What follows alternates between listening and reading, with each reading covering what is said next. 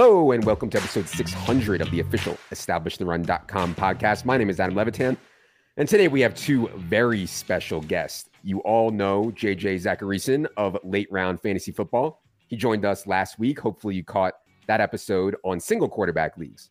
Also with us today and making his podcast debut, a momentous occasion, is a guy whose content I've enjoyed for a long, long time.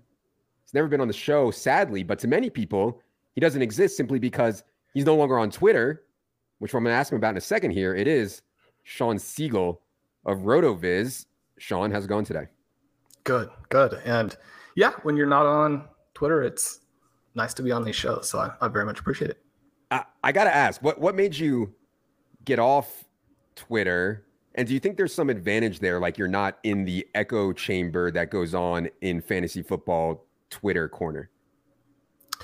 I do. Obviously, there are some huge disadvantages, and those are pretty straightforward when you're running a business that is out there and needs to get exposure. And yet, there are some very clear cut mental health benefits. And sometimes just prioritizing that will allow you to succeed where maybe you otherwise wouldn't. But there's also a benefit for me in that I found sort of during the height of uh, when I was on Twitter, you think about 2015, 2016, 2017, that I felt like the vast amount of information, most of which in the end, or much of which in the end, kind of cancels each other out. That you spend a lot of time on things that end up not helping you with your own process. And one of the things I always tell anyone who's interested in kind of the way that I approach fantasy football is that you want to lean into what you do well. And I have a lot of weaknesses. I hope that I have a few strengths that help some people out. But I find that when I lean into what I do well, I win. When I try to incorporate things that maybe other people do well, I, again, you have trade offs, and those trade offs tend to destroy how I win. And so mm-hmm. it's been helpful for me from an analysis perspective and a winning perspective to not have that storm of information around me constantly for me, I, I, don't like using Twitter for the takes. I don't really care that much about people's takes, opinions. That I, I'm there for information, and I actually think that's where my personal edges in understanding and digesting information more. I'm curious if you're not on Twitter, how do you actually get information about news, depth charts, injuries, et cetera, et cetera? You like reading the newspaper every day or something, something crazy like that? Yeah, I'll just I'll just claim to more or less be a hundred year old and say that use some of these old school techniques. The um, we have 40 plus tools at RotoViz, and the amount of information I get there, it's hard for me to you know fully digest and work through and understand and apply. I think that sometimes having less news is very very helpful but then when i'm in situations and one of the things that i really do is i target these situations that have a very wide range of outcomes more or less relentlessly well, there are going to be situations then where you do need to stay up to date on what's happening with the Washington Commanders, for example. And so I will follow some of those teams and some of those players, the players I'm very heavily invested in, because I do tend to be pretty heavy in my top exposures as well. I do need to know what's happening with those teams, those guys. For sure. Anyway, JJ, how's it going? I didn't want to derail this conversation to the Twitter streets, but how's it going today, JJ? It's good. It's good. I was ready for Shawn to just say he had a bunch of, of interns that were just sending him sending him te- texts as like news rolls in. That would have been the that would have been the uh the OG move there. But yeah, I'm good, man. I'm good. All right. On today's show, we are going to dive into superflex slash two quarterback league strategy for season long leagues. And if I'm being honest, I actually didn't think that this topic was a great idea for an episode, as I didn't think that these leagues were actually all that popular.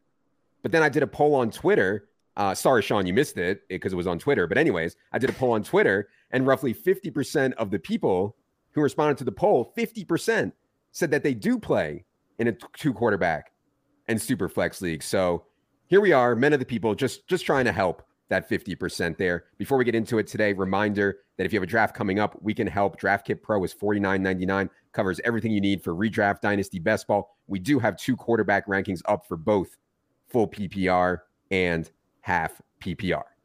All right. Superflex strategy. So I think first we should define there's a slight difference between superflex and two quarterback. In two quarterback leagues, you must start two quarterbacks. In superflex, you can use a flex for any position that you want including quarterback. In your opinion, JJ, in Superflex League, is that always a quarterback for you? I think it depends on the type of format that you're playing in. Uh, mostly if it's a managed league or a best ball league, because there's a lot of, of super flex best ball formats out there, obviously. And I do think that people need to be a little bit more open minded to a wide receiver or something going in that flex spot whenever one of your quarterbacks ends up just not performing all that well, which is going to happen. But I think from more of the managed season long league perspective, it's typically a two quarterback situation, mostly because there's that predictability aspect of the position, right? When you go into a, a, given week, you feel most confident. And this is why streaming, even though over the last few years hasn't been as effective, it's why quarterback streaming, part of the reason why it can be effective still is that uh, you know which quarterbacks because they're touching the ball most on their in their offense, you know, compared to running backs and wide receivers and tight ends. You know which quarterbacks are generally going to be able to perform uh, in a given week, given matchup, et cetera, et cetera. And so you know, when you're managing that, you know, you have that confidence when you're slotting that quarterback in the super flex spot. But I, I do think that it kind of goes overlooked, and, and, quarterbacks are sometimes a little bit over, uh, you know, inflated from a price standpoint in best ball formats because people just make the assumption that that quarterback is going to go in that super flex spot. But I mean, you could get random wide receivers and random running backs who just have these these splash games uh, fly into that spot and, and still still be relevant there. And then obviously, you know, the demand side is still very, very important at those positions because you're still starting two, three, maybe even four of them in your lineup. So I do think it's different there. But generally speaking, you know, in a managed league, I'm still approaching it mostly as a two quarterback format. I feel like people think they're behind if they don't have two quarterbacks in their flex, a quarterback in their flex. Shawn, would you agree that people are behind out of the gate in super flex if they don't have a quarterback there? Yes and no. And again, best ball versus managed, but I really like, especially in your when you're in the second half of drafts. And I think that's where it comes up the most often, where you might pivot immediately, as opposed to even pivoting with the super flex. You might pivot in the first round and try and dominate other positions. One of the elements here too is that even a small thing like whether a passing a passing point is for 25 yards or 20 yards is going to make a big difference because if the quarterback scoring is neutralized a little bit in order to make it maybe true super flex as opposed to almost like a default 2 QB, mm-hmm. even though the range of outcomes for the quarterbacks is going to be centered at a different type of level, you're going to have these individual seasons. And you go back and look at the rankings you know, over the past three, four years, where there are a lot of non QBs that will even get up there in the QB one level. If you wanted to think of the super flex as actually the dominant position, even ahead of the QB one, how you kind of work through that. And if you attack with one of those players who's a great player and they have that type of a season, then you're putting yourself in a position where if they end up in the running back one spot or the wide receiver one spot, you will be dominating there. But if you do need to put them in a super flex and you've built out enough depth otherwise, mm-hmm. you can also have a handle on that. So you create more pathways in many situations when you go to a non QB relatively early. Uh, yeah, that's super interesting. I, I, and we're going to get more into the elite running back, wide receiver, tight end stuff here in super flex in a second. I'm just curious, Shawn, like when I get ready for a snake draft or I get ready to play a DFS slate, or I get ready for an auction draft, I feel like I have a pretty good strategy. The narrative out there for super flex strategy before you go into it, people are like, well, I'll just see what my opponents do and, and react from there. And to me, that's like not really a true strategy. So I, I'm curious if you have anything you think about, any way specifically to prep for super flex draft that is different than a normal draft or a single QB draft. Well, one of the things that we see in best ball, for example, is that you get really strong win rates if you go with the QB in one of the first two rounds, and then your second QB comes, say, after round six, and you're thinking, well, that's pretty late. Am I starting to get already wiped out? But if you're taking again these sort of wide range of outcomes types of players and you hit, then the other teams in your league are more or less not going to be able to keep up with you. And so that gives you an advantage to again have the flexibility to have the creativity but you do have this plan where i'm going to get one probably. There are still situations where i won't take any but you're going to get one. That'll be a little bit of a foundation. You do probably need him to hit but then the flexibility you have by taking elite players otherwise when other managers are taking compromised qbs and part of it always kind of goes back to my original thought about fantasy football, which is don't chase points and don't take lesser players because you think the market is pushing that on you. If you take stars, you're going to come out ahead over a long period of time or over a large number of drafts. Yeah. It, it, it is, uh, I think, a more difficult thing to prepare for, but coming in with a strategy, which I think we're going to help with here today, will help plenty. Okay. Sounds like Shawn isn't tied to quarterback with his round one pick. JJ, how do you think about round one in Superflex? And one of the things that we struggle with with our two quarterback rankings is that, you know, we're not trying to over overvalue quarterback in our rankings in two quarterback formats, but the market does. Like, and people report back to us, hey, listen, uh, if I used your rankings, like I might get a quarterback in the first round, and then I might not get a quarterback for a while, like what Shawn said. So it's kind of hard to make rankings for two quarterback leagues. JJ, I'm curious what you think about in round one of a two quarterback format. And let's talk redraft here as much as we can. Yeah, look, you know, I, I think a lot of it has to do with the fact that we're so used to quarterbacks having some certain opportunity cost, you know, throughout our years of playing single quarterback leagues where, you know, when you're in like the ninth and the 10th round, we don't really care about what we're foregoing to get that quarterback, right? We don't care that you're missing out on Skyy Moore or whoever at wide receiver in that case, because it's just not as significant as missing out on, uh, you know, Amon-Ra St. Brown if you get a second round quarterback this year in a single quarterback league. Um, and so, you know, we're, we're it, with a with a two quarterback format, a super flex format, you have to be a lot more cognizant of opportunity cost. You have to be more cognizant of the fact that you know if you're going to get a guy in the first round, that means you're foregoing. You know, you're not just getting that player. Fantasy football to me is more about the players that you don't get than the players that you do get. Right. The the guy that you're drafting at that spot um, is great. Sure, you know, oh, I got Patrick Mahomes or whoever, but you know, you're foregoing some opportunity to get these other wide receivers and running backs. And so I do think that in Superflex in particular because every draft is sort of funkier. You know, you don't see necessarily as uniform ADP just because uh, you know we we have all this information and data on single quarterback leagues for years and years, and we don't have it nearly as much in Superflex formats. Um, and, and you know, the big platforms, it's not a uniform thing. It's not the thing that people default to, right?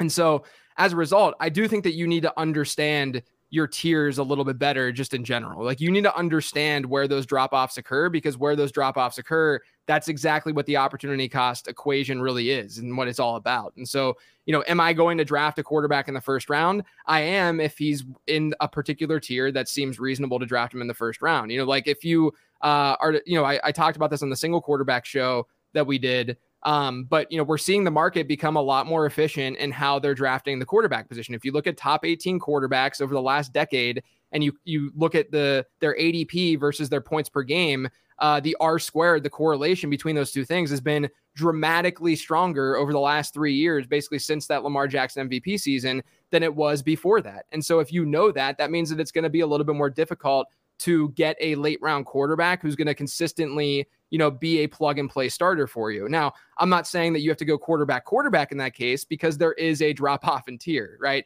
There's going to be a point in time where those quarterbacks are are not uh, there's not this massive difference uh, you know, between getting the QB 13 or QB 14 and getting even like the QB 23 or something like that in a draft because mm-hmm. Uh, you know, it's not not much different than what we see from like the running back dead zone, and partially why the running back dead zone has existed for years and years because the difference between an RB2 to an RB3 to an RB4 is not necessarily so so dramatic from a ceiling perspective, and we see that also with quarterbacks. So yes, you can go quarterback in the first round. I would just say be incredibly cognizant of tiers more than your season long single quarterback drafts because in those single quarterback drafts, you're usually not very aware or care about your opportunity cost in getting those quarterbacks it is tough for me once we get past the top tier, and I consider the top tier this year Jalen Hurts, Josh Allen, Patrick Mahomes, Lamar Jackson. It is tough for me once we get past that tier to click quarterback over Justin Jefferson, Ja'Marr Chase, Christian McCaffrey, Tyreek Hill types. It sounds like Sean agrees. Uh, if we do end up with a Jefferson or a Chase or a CMC in round one, it sounds like you are more than willing to take those guys in round one on how does the rest of your draft play out from there from a planning perspective? One of the things that's so much fun about these super flex drafts is that you can get a Jefferson and McCaffrey team together. Mm. And you're thinking, I mean, when would I ever play in a league where I can have those guys? And do I need the quarterback that much that I would pass on having those two players? And then you're thinking, well, then how do I make it work? And one of the things that we talk about a lot from best ball that you can bring back directly into redraft is that the QB window exists in large part because of breakout QBs. So we build around those stars at the other positions. And we now have a team that if our breakout QBs hit, we cannot be beaten. And so you're thinking about what are the quarterbacks who could take the next step? Where are they going to go? Mm-hmm. And I can embrace sort of this outcomes or the, the wide range of outcomes that we get with specific profiles. So, I mean, I always encourage people to take those guys who could blow up, but also be aware of players who have profiles that, like JJ said, are in tiers that maybe you should push them higher, but aren't trendy at that moment. And again, it's kind of a takeaway from a different format that you can take directly back to redraft. When Pat and I were doing a dynasty startup last year, we selected Justin Herbert 103. He threw 699 passes and did not finish as a QB1. And we took Daniel Jones and Jared Goff in rounds 11 and 12, and they scored just fine well enough to put together a good super flex team to where that initial pick, I mean, we actually lost quite a few games where we started Herbert over those guys. And so when we think about how individual seasons can play out and what the benefits would be from getting the superstars and then looking at where you're going to hit the end of tiers for players who are not trendy, but it's very easy to think through a scenario where just a year later they're extremely trendy. Now you don't always hit on them, but hitting on them is not as hard as it seems if you game out how it would need to work for them to score for you and also then you know you're always trying to draft players who the following year are going to jump four or five rounds you can do that at quarterback the same way you can do with say second year breakout wide receivers mm-hmm. yeah i think the predictability aspect of the quarterback position and just the name value increases adp into quarterback leagues. And I think that gets to what Shawn is saying that the market is overvaluing. If you can get Christian McCaffrey and Johnny Jefferson on the same team, to me, the market is overvaluing quarterback into quarterback leagues. And I think a lot of people just default want to start quarterback, quarterback, JJ. Like that, that's what they want to do. They like get to their draft. Their plan is I'm going to start quarterback, quarterback. I, I think that's viable. I'm not sure if it's standard or optimal. What do you think about teams that start quarterback, quarterback, and super flex. Yeah, I mean, I go back to what Shawn was saying earlier, and I'm in I'm in full agreement that it's sort of like an anchor quarterback approach, if you will. You know, we're all hero RB, anchor RB, whatever type build. Uh, you know, it's a very common and popular build, especially these days. And it's not all that different at the quarterback position because the position does not only from a predictability standpoint, from a ADP versus postseason result in terms of points per game and how that correlates, but also just how scoring happens with quarterbacks. We always see a pocket of players at the top, generally speaking, and then there's some flatness to the position. And that flatness to the position uh, shows you that you just want the bottom of that flatness instead of the top of that. It's no different than a tier, right? Whenever you're whenever you're drafting in tiers, you want the bottom of the tier because you're extracting the most value out of that tier because he's going later than the guys who are going earlier. And so you know, there, there's going to be players, and there are every single season. You know, the difference between kind of some of the stuff that we talked about in the single quarterback podcast compared to this one is when you're drafting in a single quarterback league, you're really just striving for does this guy have a top three, four outcome, you know, at the position? Because that's that's the only thing that's going to like really give you a significant advantage at the position, unless you're in a league where like people are rostering tons of quarterbacks and it's really hard to replace the position. Uh, in in uh, superflex leagues and then two quarterback leagues, you know, you're obviously wanting two of those guys. That would be ideal. That would be awesome.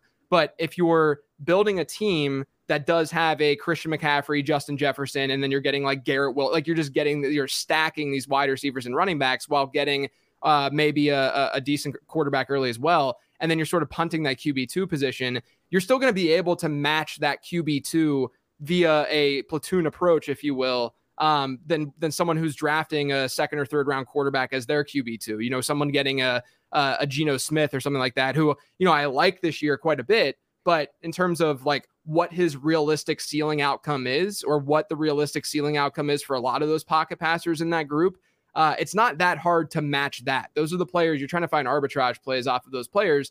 You can really do that by saying, all right, I'm going to get a guy like Kenny Pickett, who I know is going to start the full year. Maybe he has some spiked weeks in here, especially against uh, good opponents. Then maybe I'll pair him with a higher or more volatile quarterback and Sam Howell, who uh, you know has the rushing mobility upside and has the weapons, et cetera, et cetera. And then you can just play matchup in that QB two spot. Feel good about that, all while having having the the anchor at quarterback and while building out your running back and wide receivers at a stronger rate than the rest of your league. I think that you just have to be cognizant of the fact that these quarterbacks in the QB2 area, it's not hard to match QB2 production. Like QB2 production in a single quarterback league, you can exceed that by streaming in every single league. Uh, you know, obviously you can't stream in this type of format, but you can put together, you know, a QB2 Frankenstein yeah. with a couple of late round options. Yeah, and I think that's really interesting strategy. Maybe you get quarterback in round one, and then like Shawn was alluding to, and JJ's alluding to, piece it together at the QB two spot Pickett, Howell, Mac. We'll get to a bunch of guys, Mac. Tannehill, whatever. We'll get to a bunch of guys here.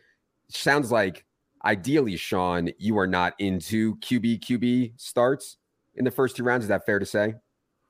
Yeah, I think there are going to be some situations where the draft falls exactly right. And you can get two hybrid QBs where because those guys both have the rushing upside and maybe you like their passing weapons and how the offense is going to run for that season that you would do it. But that would really be the only situation for me. And when you think about how you replace those points i mean jj articulated it very well. I think of it as being really threefold where you have the streaming you have the sort of contingency based play where you draft a variety of guys late and you're looking for one of them to hit. Mm-hmm. and then we also had the fewest games played by week one starters last season since 2009. And whether or not any of that continues on, I mean, there are trends where quarterbacks are getting hit a lot, whether that's scrambling or in the pocket. It's difficult to protect them regardless of what rules you have.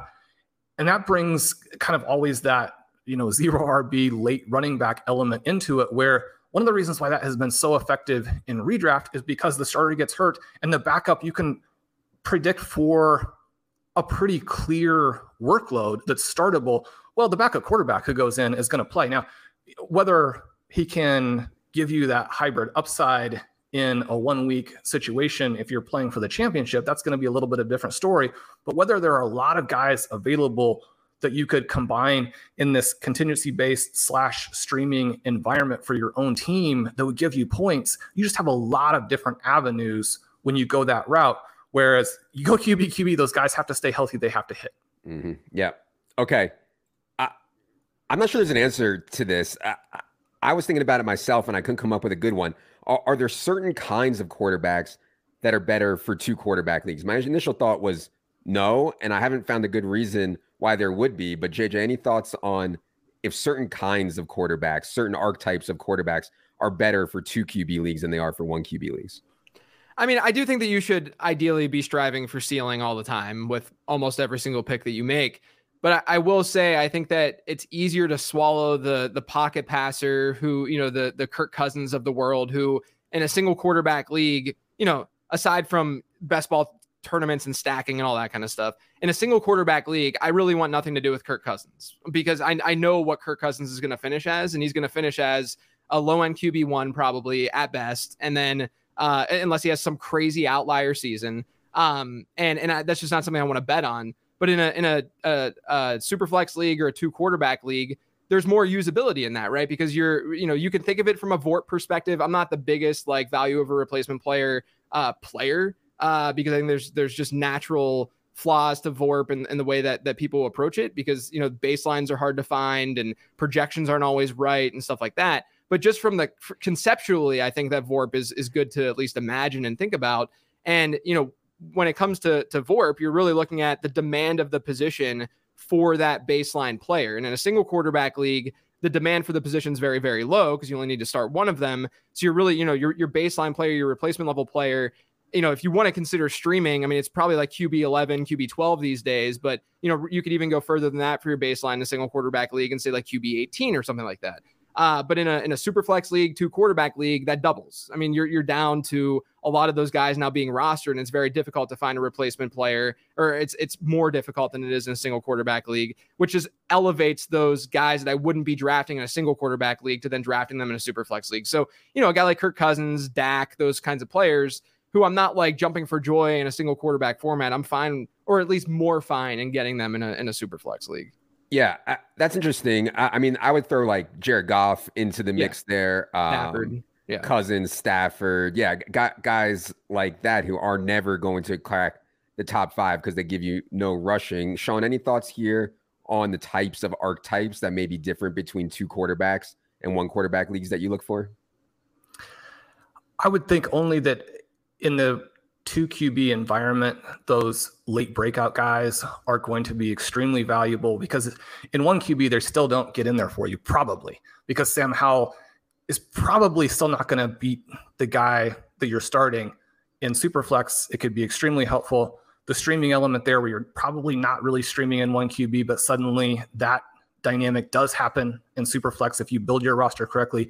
And then maybe there'd be this tiny element where in Superflex, if you've built in a certain way and you can't get your guys hurt, maybe you're looking at guys a, a tiny bit more where they're pocket passers who also manage pressure really well. So they're not taking hits and you're not getting those hits in the pocket that are so damaging. But again, I mean, those would be tiny, tiny things yeah. that you know, probably don't influence it a ton because you're not going to be looking at a specific choice on the clock that that factors in too much. Yeah, for sure. Okay. What about teams that include three quarterbacks? Now, obviously, not every team in a 12 team league can get three starting NFL quarterbacks on their roster. I'm curious, Shawn, how often are you trying to get three quarterbacks on your roster? Do you think that's optimal? When do you think it's optimal? What do you think about the whole three quarterback thing? I don't think you can really do it. If you're building in Dynasty, there are going to be some potential advantages, even though I don't do it there either in Superflex, you're just giving up like too much. You, you got to get that star player. I think that there are probably some formats out there that are very shallow. And so you're saying it'd be just as good to make sure I'm covered at QB because there aren't a lot of spots. The QBs take up a lot of the spots that are there. And I feel like I can outdraft people the rest of the way.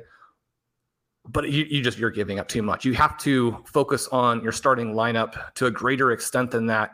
Even though when you're talking redraft, you're talking waivers, you're going to have some ability to replace. But I think that a lot of times there are drafters who feel like they're going to be hurting other members of the league right. by creating artificial scarcity. And it's true. You are hurting some other members of the league who maybe were more creative or more gutsy in terms of how they approached it, but you also hurt yourself. And so what you did was you improved the odds for that other narrow group that maybe took more of a middle path, you don't want to be in that position where you're hurting yourself, you're hurting other people, and then really boosting the odds for this group that worked their way through perfectly. Yeah, it's interesting. I guess intuitively, JJ, my thought was if I miss, if I don't take quarterback in round one or round two or whatever, I can get there maybe with volume, right? And one of the three that I end out taking, three dusty guys, maybe one will be a big hit for me. Or if I go hero quarterback, you know, and then I want to get another one too late, uh, gives me a chance to hit on one of those. I understand what Shawn's saying. Also, what do you think about having three quarterbacks on your roster in a super flex?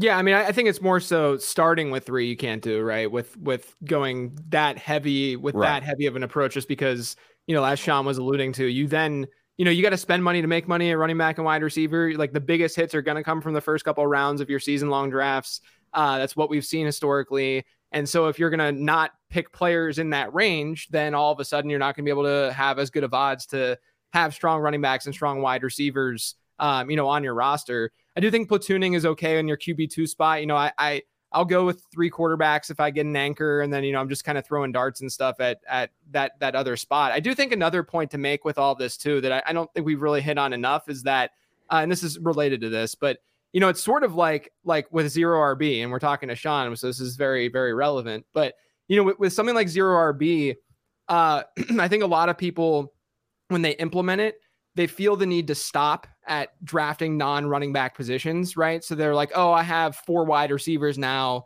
I can fulfill my three wide receiver and flex spots. So I'm going to start drafting running backs now in round six or whatever. Mm-hmm. Um, I've done plenty of drafts with Shawn from way back in the day too, to to realize whenever he first launched that and wrote that article that that's not necessarily the way you want to approach it because really what you're doing by doing that is you're giving the other uh, league mates and, and you're not you're not creating that that uh, need and urgency for your other league mates to then draft uh, that position, those wide receiver positions, which then which then drives down the running back cost. And it's very similar at the quarterback position in superflex leagues where once people feel fulfilled with the quarterbacks that they've drafted, they get two quarterbacks they're going to not draft quarterbacks for a really long time. And so, what that does to Shawn's point that he's been talking about, you know, you can get some of those breakout quarterbacks even later than you anticipated because a lot of people are then, oh man, I got two quarterbacks. Now I got to really start scrambling to get my running backs and my wide receivers and really build that library up in order to hit on those positions. Um, and all that's doing is then dropping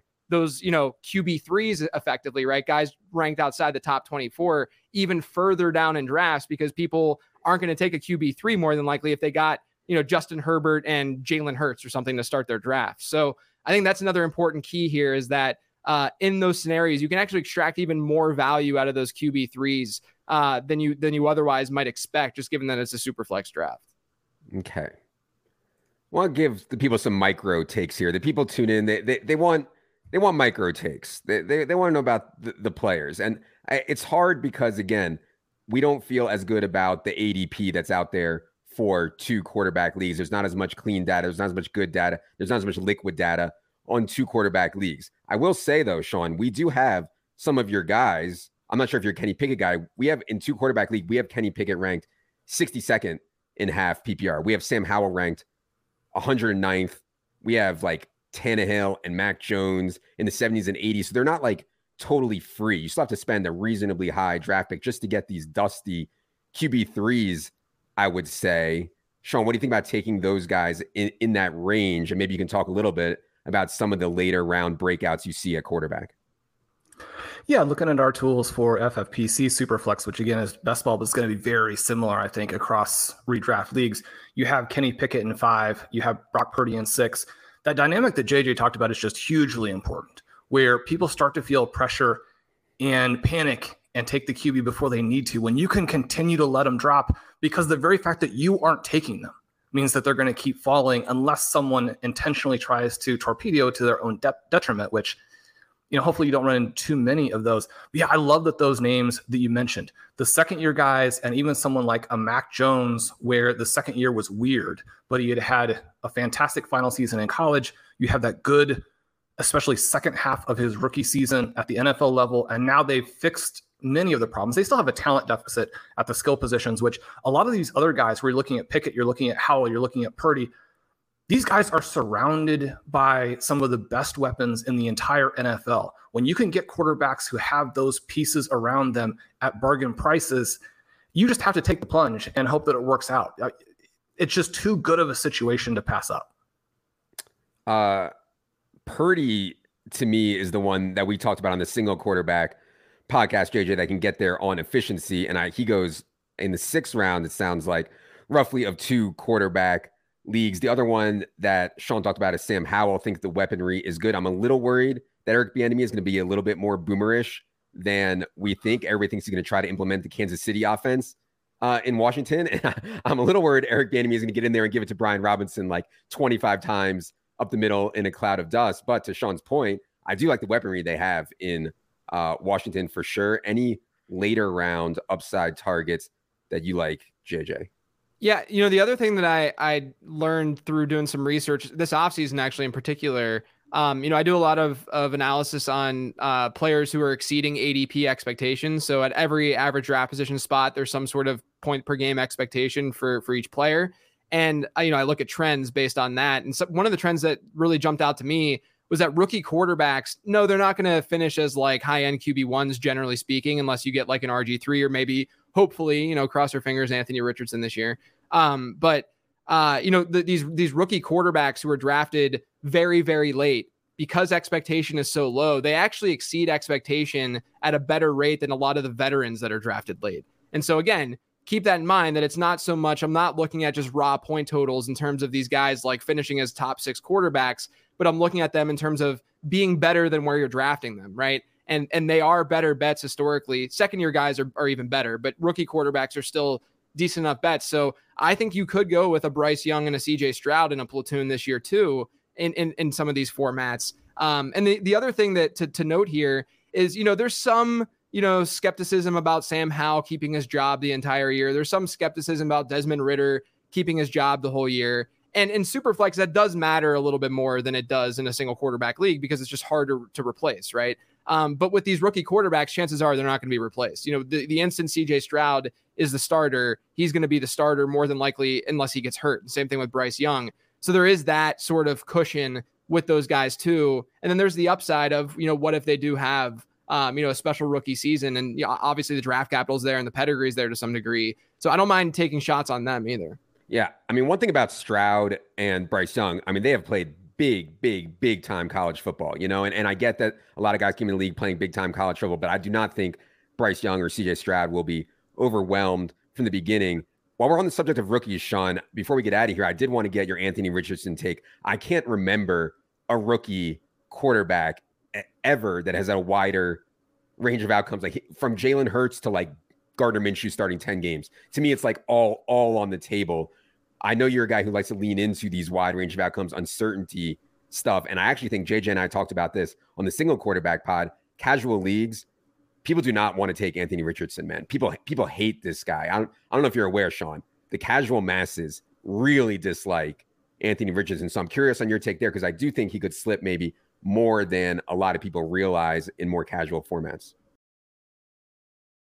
That's interesting because I was going to give JJ a little bit of a hard time for selecting him ahead of Gibbs and JSN in our RB Triflex Dynasty League that we're in together yeah. there. Yeah. It's that same kind of concept of you've got two stars, and especially for JSN, it seems just inevitable, right? It, things are never inevitable like that. but with with Richardson, you have what you just described.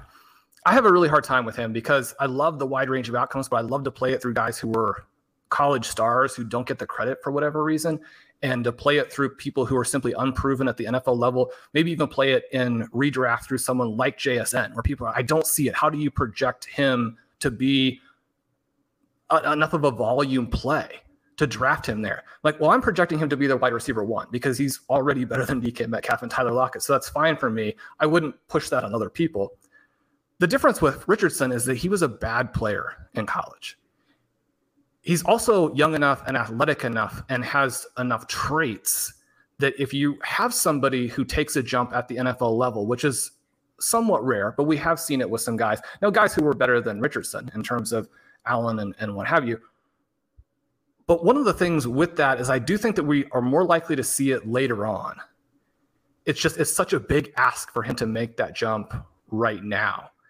But when you're in this environment where there are only a handful of QBs who can really give you this massive scoring advantage, and you're going to get him a little bit cheaper, you want to have some exposure. And so I, I think that it's sort of understated among analysts and among es- experts just how much the risk is and how bad he was as a passer and what that means for him at the NFL level. I also have these mild concerns that the pocket presence is actually a negative because you would expect a lot more rushing from him based on how athletic he is. I mean, one of the things, if you take the sack numbers away, which are accounted for differently in college than they are at the NFL level, I mean, Sam Howell is actually a much better collegiate rushing QB. Now, you wouldn't expect that to translate to the NFL in the same way.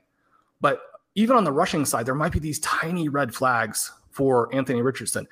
That being said, I don't want to go out here and say don't draft Anthony Richardson because you could get, you know, QB4, QB5, and then that's not like the hill you'd want to die on.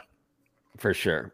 All right. This was awesome. Anybody else you guys want to mention before we get out of here in terms of the late round stuff? I agree with Shawn on Mac Jones. I actually think the offensive coordinator change is like the biggest thing for Mac Jones. I mean, they did not even have a plan, a scheme. It was a disaster last year. Mac Jones was screaming at people on the sideline. I don't love Bill O'Brien, but I think they'll be more organized this year. To me, that's a big boost for Mac Jones. And then Purdy is the one that I've been taking a ton. Just bet on efficiency, man. When you're throwing the ball to these guys, I think people underestimate at the quarterback position how important weaponry is when you have Kittle, Deebo, and Aiyuk. It's really hard to not be efficient at the quarterback position. And I think Brock Purdy can get there just on pure efficiencies. So those would be two of my favorites. Anybody we didn't talk about though that you guys want to mention uh, before we get out of here?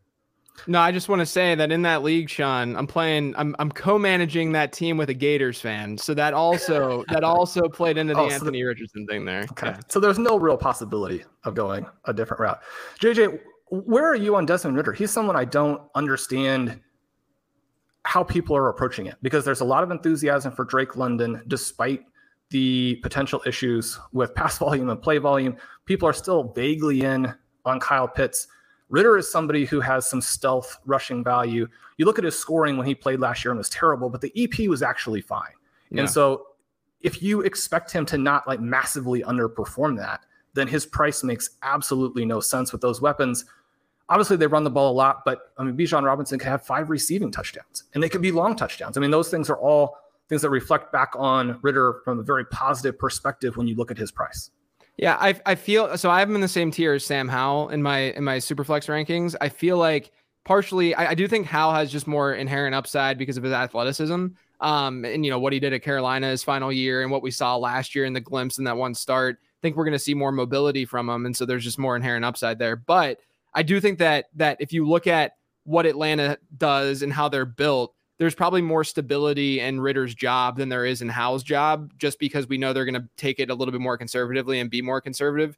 Uh, I'm someone who's into Drake London too. Like I'm, I'm, I feel like I'm almost on an island because everyone always talks about the volume issues and stuff. But like I'm in on Drake London this year, partially because they're just going to funnel targets so heavily to those guys. Uh, you know, RPO heavy teams, especially. You know, I know Gretch has talked about this a lot in particular, but uh, you know, RPO teams in particular will uh, you know, we'll, we'll target these guys super, super heavily. So I think Drake London could easily see upwards of a 30% target share in that offense. Um, so I think that like there is sort of this dissociation between, you know, whereas a guy like Geno Smith, we're looking at his weapons, we're saying, well, if his weapon, you know, he's got three top 30, top 36 wide receivers being drafted right now, you know, clearly that's a sign that he's probably going to end up exceeding expectation. I do think it might be a little bit different with Ridder just because those targets are so hyper focused compared to what we would see in a, in a place like Seattle, let's say. Um, so I do think there's a little bit of a difference there. But yeah, I mean, he's still sort of in that dart throw, Sam Howell type tier for me, where, you know, I also think that a lot of the projections for Atlanta are making the assumption that they're going to be almost as run heavy as they were last year. Uh, when we have some evidence when Desmond Ridder took over last season, you know, their, their pass rate jumped up by three or four percentage points. Um, and that was with a rookie quarterback, right? Um, and, and, and, you know, obviously you get Bijan Robinson. So everyone's like, oh, they're just going to run the ball to the ground. They're going to be run heavy. There's no doubt about it. Um, but I, I don't think people are just accounting for natural regression a little bit there. And, and just the fact that Marcus Mariota was absolutely putrid last season. Like he was just objectively so bad. So I think Ridder's fine. I think Ridder's in that conversation of a QB3 type that you can pair with a Pickett and just kind of play by matchup this season. That's what I was going to say. It, it, people think Desmond Ridder is awful he can't be worse than Mariota was last year. No, I mean, Mariota was, was absolutely yeah. atrocious. Yeah. And then also, it's really hard to sustain a run rate like the Falcons had last year. And so, obviously, when you're doing projections, you're going to break in a bit, bake in a bit of regression to the mean there. So, I think those are good things for Desmond Ridder. Last good thing I'd say about Desmond Ridder, I think the Falcons are actually going to win a lot of games. Like, I think the yeah. Falcons are going to win eight, nine, maybe even 10 games. They have a very, very soft schedule. Offensive line is massively improved. I, I have a bunch of bets on Arthur Smith, coach of the year. So, and I love the mustache too. So yeah, I've been taking Howell over Ridder, and that's how we have it in the rankings right now. But we do have them back to back. So yeah, I think those are both really interesting upside plays for people looking for a third quarterback in two quarterback formats. I have to admit that I have quite a few superflex teams where my QB one and QB two are Sam Howell and Desmond Ridder. How do you feel about that? Seriously, like that because like obviously you could completely flame out but like you said, you could have a like a team that actually is a lock to win if those guys finish. Where do you think they need to finish in the quarterback ranks for you to be like a lock to win? Probably only in that 15, 16 range, which people want to say that's optimistic. But I think that again, because those guys have such interesting profiles where the for both of them, the downside is getting benched, and especially for how the downside is getting benched. But people just don't understand what the upside is. They were hmm. both better players in college than their draft slots indicate. They both showed some things last year that are very encouraging. They're both in this situation where they've already more or less proven to their teams that despite where they were drafted, that they should be the starting QBs and give you the upside to go forward with that. They are profile wise, they're the types of players who don't actually have to be that awesome to finish QB 11, QB 12. And then, I mean, you're winning going away. But I think even in terms of winning your league, if you've drafted the right players before them, you only have to have one of them hit because you're going to have opportunities to fill in behind them with other players, you know, waiver wire, different types of things. You have one of them hit, and you're going to have to make a lot of other mistakes to lose your league. All right. That is a great place to end it. On no other podcast on earth besides the Superflex podcast, we're able to get 10 minutes of deep analysis on Sam Howell and Desmond Ridder. This is the unique content that we are here for. I've been a fan of RotoViz and Shawn for so long. Highly, highly recommend RotoViz and Stealing Bananas, Shawn's podcast with Ben Gretch. Of course, you guys know to listen to Late Round Fantasy Football Podcast with JJ. JJ, tell the people where they can find you and your work. Yeah, I'm I'm still uh, you know, regretfully on Twitter at late round QB. Uh, so you can follow me on there and then you can check out the draft guide and such that I'm offering right now over on lateround.com. Shawn, they can't find you on Twitter, uh, maybe MySpace or something like that. Do you want to give any other uh, platforms where you'd like the people to find you and all your work? Yeah, thankfully there's basically, I mean, there's zero exposure to anything like that. But rotoviz.com, obviously, and then have a great time with Ben on Stealing Bananas. Have a great time with Colin Kelly on Rotoviz Overtime. Have a great time drafting best ball teams with Peter Overzet on the best ball banana stand. The podcasting is a great way to kind of get away from Twitter and yet still get out there, have fun with your friends, hopefully get some exposure, having a good time with it. Thanks so All much right. for having me today with it because this is perfect. Yes, thank you for being here. Thanks both of you guys for the time. You can follow me at Adam Levitan all one word at establish the run on the Twitter machine. For JJ, for Shawn, for producer Luke, I am Adam. Good luck, everybody.